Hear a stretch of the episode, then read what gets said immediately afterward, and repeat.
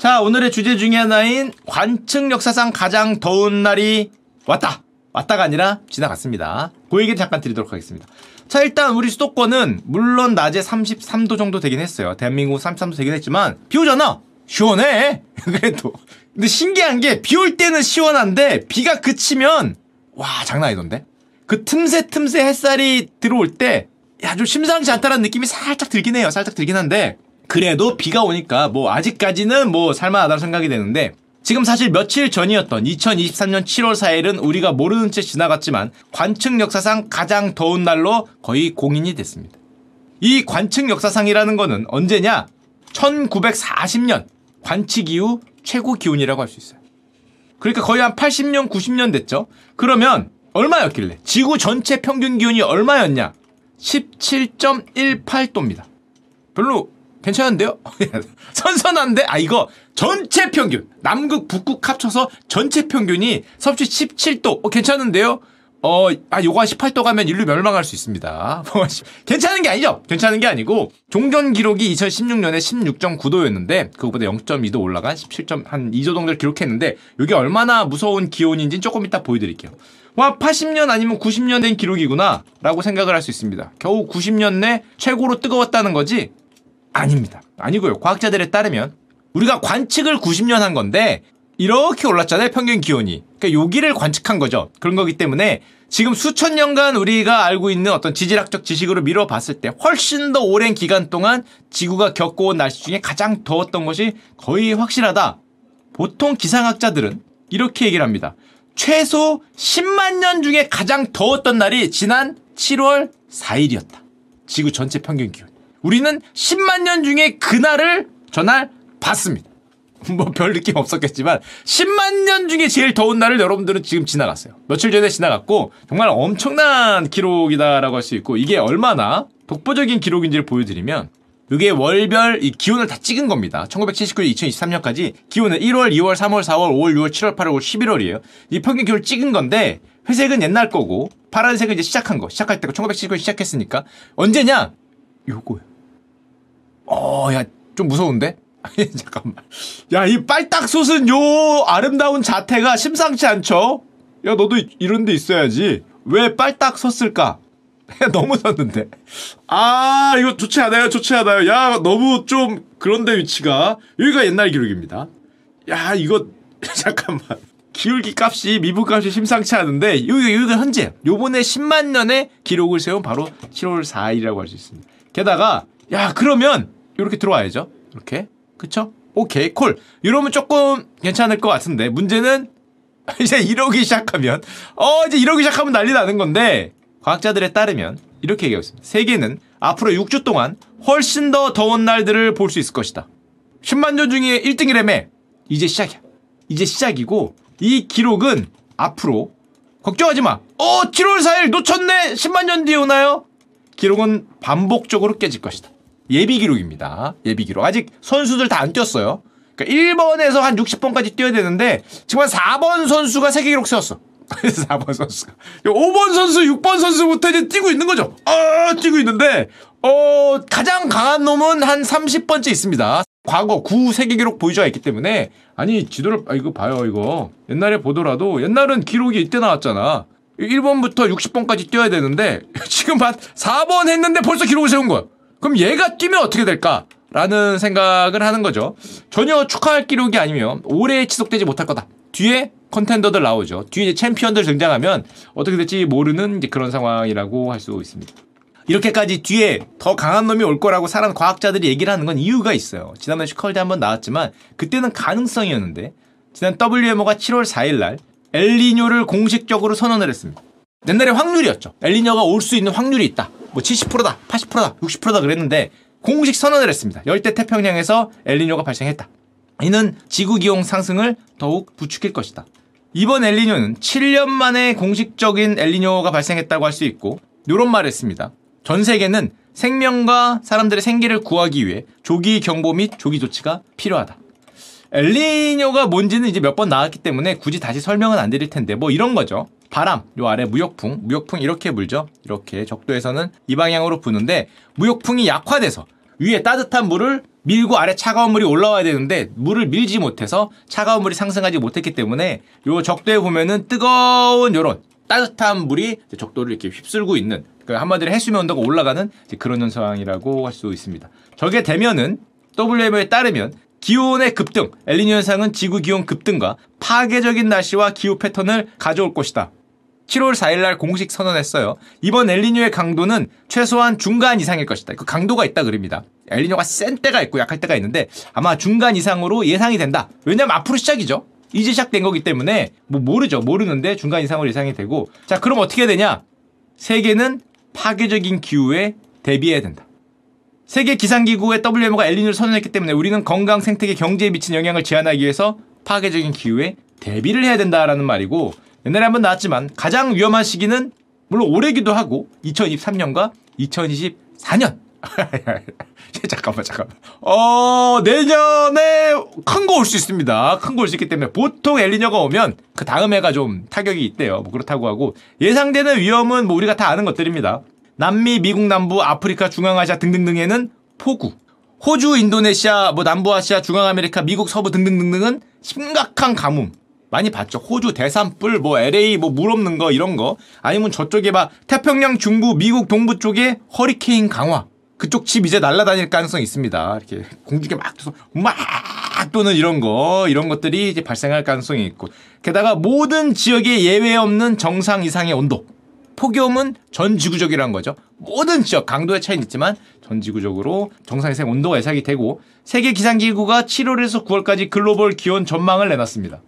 어, 그, 이게 빨간색으로 갈수록 평년 기온 이상을 예상하는 거예요. 이쪽이죠. 확률, 확률. 이걸로 갈수록 시원한데, 어, 일단, 그, 더울 예정입니다. 굉장히 높은 확률로 일단 더울 예정이고요. 엄청나게 더울 가능성이 높고, 센 놈 오는 거죠. 지금 한 4번까지 달렸는데, 7월 4일까지 달렸는데, 세계 기록 나왔거든요. historical high, 10만 년 1등 기록 나왔는데, 더 강한 놈들이 이제 뒤에 가능성이 있다는 거고요. 글로벌 강수량 전망도 녹색은 호우입니다. 갈색은 가뭄. 호주는 예, 좀 그렇고요. 이쪽 아마존 위쪽 요쪽 어 하고 이쪽 미국 서부 뭐 동남아시아 예 이런 데는 엄청난 가뭄이 또 예상이 된다고 할 수 있습니다. 하반기 내내 엘리뇨 현상이 지속될 가능성이 90%입니다. 네, 올 하반기는 엘리뇨의 해라고 보면 될 것 같고요. 그러면 그 결과 지표면 온도가 1.5도씨 이상 상승할 확률이 66%. 향후 5년 또는 최소 1년 아니면 5년 기간 내내가 기록상 인류가 역사상 가장 더운 기간이 될 확률이 98%입니다. 야, 야, 잠깐만. 야, 98은 뭐야? 기상이 이렇게 높은 확률 예측해도 되나? 이건 너무 너무한 거 아닙니까, WMO? 야, 이거는 거의 100%라는 소리잖아. 한 88% 하면 이해를 할 텐데, 기상이 이렇게 높아도 하여튼 98%랍니다. 또 그리고 산업화 이전 대비 1.5도씨면은 우리가 파리 기후협약에서 지구의 마지노 온도가 1.5도로 얘기했거든요. 2도씨를 넘어가면 안 된다 그러다가 아니다. 1.5도씨 넘어가면은 이제 돌이킬 수 없는 선이다. 1.5도씨 지켜야 된다. 그래서 뭐 지금 은 전기차 뭐 난리 나고 뭐 테슬라 난리 나고 뭐 그렇잖아요. 뭐 배터리 뭐, 뭐 어쩌고저쩌고 하고 난리 나고 이렇게 했는데 그럼 파리 협약에서 명시한 1.5도씨를 초과하는 거냐? 아, 그건 아니고 이거는 장기적인 온난화 수준 그러니까 한 번 치고 빠지는 게 아니라 평균 1.5도를 얘기한 거고 이번엔 한 번 치고 온다는 거죠. 한 번 치고 오기 때문에 그것까지는 아니다. 확실한 건 현재까지 우리가 취하고 있는 뭐가 됐던 그 방법은 틀렸다. 우리가 지금 바른 길로 가고 있지 못하는 경보라고 할 수 있다라고 발표를 했습니다. 자, 지금 세계 기상 기구의 발표였고요. 우리의 궁금증은 또 이런 게 있죠. 남극, 북극의 얼음들 10만 년 1등을 찍었거든요, 현재. 뒤에 더 센 놈들 옵니다. 망했을까? 망했을까? 이거 제가 초등학교 때부터 듣던 거거든요? 엊그제죠, 엊그제? 어, 엊그제부터 듣던 건데, 북극곰 얼음 위기설. 북극곰은 이제 더 이상 살 수가 없다. 뭐, 어디에 있을 거냐? 라는 위기설. 실화일 것이냐? 어떨 것 같습니까? 엊그제부터 들었죠? 예. 망했습니다. 망했고요. 제가 한 말이 아니라 어, WMO가 망했다 그럽니다. 전례 없는 해수면 온도 상승과 기록적인 남극, 북극 해빙을 보고 있다. 해빙이 녹는 거, 바다 얼음이 녹는 걸 보고 있다. 2023년 6월의 해수면 온도입니다. 빨간 게 바다입니다. 까만 게 땅이고 미국, 여기가 이제 뭐 남미, 아프리카, 유럽 그렇죠. 온도입니다. 온도. 육지와 바다 모두 극단적인 기온의 상승. 해양도 폭염이 있습니다. 해양 폭염으로 이어질 것이고 현재 너무 유명하지만 극지방 얼음은 당연하겠지만 원래 최저치를 경신 중이었는데 더 빠른 속도로 두 배속이라고 합니다. 두 배속으로 역대 최저치를 실시간 경신하고 있습니다. 현재 6월 평균보다 17% 낮은 역대 최저 수준이라고 할 수 있고요. 과거 최저치를 상당한 수준으로 경신했다. 옛날 기록은 100m에 9초 84였는데 이번에 볼트가 뛰더니 9.5가 나왔다는 거죠. 넘볼 수 없는 격차로 지금 경신을 하고 있고요. 이거를 이렇게 표현하더라고요. 전례 없이 낮은 값. 매일 남극 캐빙의 범위는 북극도 마찬가지입니다. 연중 전례 없이 낮은 값으로 내려가고 있고 북극 같은 경우에는 대서양의 해수면 온도가 워낙 올라갔기 때문에 지금 뭐 경보벨이 굉장히 크게 울리고 있고 참고로 북극은 엘니뇨 때문도 아니라 그럽니다. 엘니뇨 때문도 아니고 우리가 지금까지 한 결과로 바다의 온도가 올라가서 지금 북극이 녹고 있다 그러는데 그 결과 북극의 여름 얼음은 빠르면 2035년에 모두 사라질 것이다. 라는 연구 결과가 나오고 있습니다. 2035년.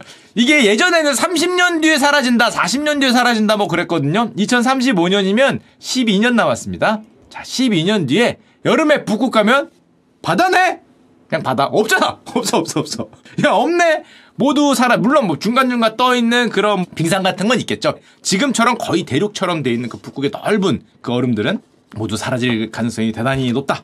이게 길어도 2040년 안으로 간다. 라고 얘기를 하고 있고요. 한마디로 현재 태어난 아이가 고등학생이 되면 여름 북극의 얼음은 역사 속의 이야기가 될 것이다.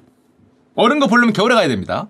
겨울에 가야지 여름에 가면은 뭐, 뭐, 뭐 이거 뭐야? 라고 얘기할 수 있는 거죠. 35년이 되면 거의 사라지니까 역사 속의 얘기를 될 수 있고요. 그 말인즉슨 아예 북극에 얼음이 없는 거냐? 그건 아니고 요렇게 북극 비마가 되는데 여름에 내려가잖아요. 그래서 로우가 2012년에 있었는데 지금 식으로 가면 요렇게 간다는 거죠. 0을 찍는 순간에 없는 겁니다. 0을 찍는 순간에 없기 때문에 어 이제 여름에 얼음이 0에 도달할 가능성이 2035년에 대단히 높다고 할 수 있고요. 북극 얼음의 범위가 뭐 내려가는 거는 뭐 너무 유명하니까 말할 필요 없고 요거 나사에 가니까 북극 얼음 위성 사진 있더라고요. 왼쪽이 1979년 물론 여름이냐 겨울에 따라 다른데 1979년에 북극의 넓이고요. 2022년에는 이렇게 파였죠. 여기 파이고 여기 파이고 여기 파이고 여기 파이고 그리고 여기 다 없어졌죠. 한마디로 많이 배워 먹었죠. 많이 배워 먹어서 훌랭훌랭 배워 먹고 요게 남았는데 2035년 여름 되면 저기도 이제 군데군데 구멍이 뚫린다라는 얘기가 되겠죠. 한마디로 멀지 않아 등장할 겁니다. 뭐가? 요 분 어, 뉴스에 많이 보셨죠? 북극곰과 그리즐리가 사랑을 나누면 요런 애가 나오죠. 우리가 흔히 말해 잡종이라고 불리는 교자 교잡종이라고 불리는 요런 근육 monster가 등장할 수 있다. 물론 보통 이러면은 얘가 그걸 못하거든요. 그 love love를 못하는 경향이 있긴 한데 모르죠. love love를 할 수 있는지 모르겠는데 요런 근육 monster가 이제 아마 등장을 하지 않을까 생각이 되고 너무 잘 아시지만 북극은 현재 두 배속이죠. 지구 평균의 두 배 속도로 따뜻해지고 있기 때문에 게다가 저 북극의 얼음이 녹으면 그냥 grizzly monster만 등장하는 게 아니라 북극의 얼음이 태양열을 반사하고 아래 바다를 차갑게 만들죠. 바다를 차갑게 만들기 때문에 그 열대는 따뜻하고 바다가 위에는 차갑기 때문에 이게 대류가 일어나잖아요. 차가운 데서 따뜻한 데로 물이 이렇게 섞이는데 이게 없어지죠. 한마디로 바람과 해류를 만드는 그런 어떤 동력원이 없어지는 거기 때문에 전 세계 날씨가 어떻게 바뀔지 잘 모른다고 합니다. 막상 물론 시나리오는 있는데 닥쳐봐야죠. 어떻게 될지는 닥쳐봐야 되는데 저 바람과 해류가 기본적으로 약해진다는 소리이기 때문에 우리가 알고 있는 그런 기후에 대한 인식이 완전히 바뀔 수도 있죠. 참고로 2020년에 뉴스가 하나 있었는데 끝내기 전에 캐나다의 마지막 남은 온전한 빙붕이 소멸했다라는 뉴스가 있었습니다. 이게 밀른 빙붕이라 그러는데 밀른 밀른이라고 발음해야 되나? 밀른 아이스 쉘프죠. 이게 뭐냐면 빙붕이라는 게 북극이 육지하고 다 있어서 육지가 요렇게 넓은 면으로 얼음으로 덮여 있는 거. 이런 게 이제 빙붕이라고 하죠. 요건데 마지막 남은 캐나다의 온전한 빙붕이 사라졌다는 거죠. 여기입니다. 여기 지금 이거 이 큰 빙붕이 녹아갖고 와그작 깨지면서 어떻게 됐냐? 맨하탄보다 큰 넓이의 조각으로 깨지면서 바닷속으로 가라앉았다. 저 아까 전에 그 빙붕이 이렇게 바다하고 육지하고 연결되는 그건데 짜자작 하던 여기가 가라앉았다는 거죠. 가라앉아서 소멸했다고 할 수 있고요. 저 밀른 빙붕이라고 하는 저 빙붕의 위치가 아까 보여드린 북극 사진의 요쪽 캐나다 북쪽 여기하고 연결이 된 요 지점입니다. 한마디로 한입 베어 물기 시작하는 거죠 이제 베어 물기 시작하기 때문에 이 육지하고 접점이 여기가 깨지면서 깨지면서 이제 녹고 있는 그런 모습이라고 할 수 있습니다. 자, 그래서 결론적으로 우리가 2035년에 가면은 아마 2035년 여름에 진짜 저 예언이 맞는지 아니면 36년이 될 수도 있죠. 뭐 플러스 마이너스 몇 년 있으니까 그때가 되면은 아마 라이브를 아 이제 미리 공지했어요. 어, 시- 얼마 안 남았어요. 12년. 12년 뭐 금방이지. 아유 뭐 엊그제인데 엊그제. 지금 2023년이잖아. 2011년이 12년 전이에요. 2011년은 완전 엊그제지. 야 이거 뭐 어머 여기 이날 뭐 먹었는지도 기억하겠다. 뭐 먹었는지도. 2002년 월드컵이 20년 전인데 그 월드컵에 어디서 뭐 응원했는지 기억이 나는 판에 12년은 진짜 내일 모레입니다. 자 내일 모레 여기서 배 위에서 어머 얼음이 없네요. 어머 어머 얼음이 없어요. 자 요거 한번 하면은 라이브 10만 아 인구 줄었구나. 청년이 인구가 줄었기 때문에 8만 8만 예상합니다. 8만 요 가운데서 8만으로 한번 해보도록 하겠습니다.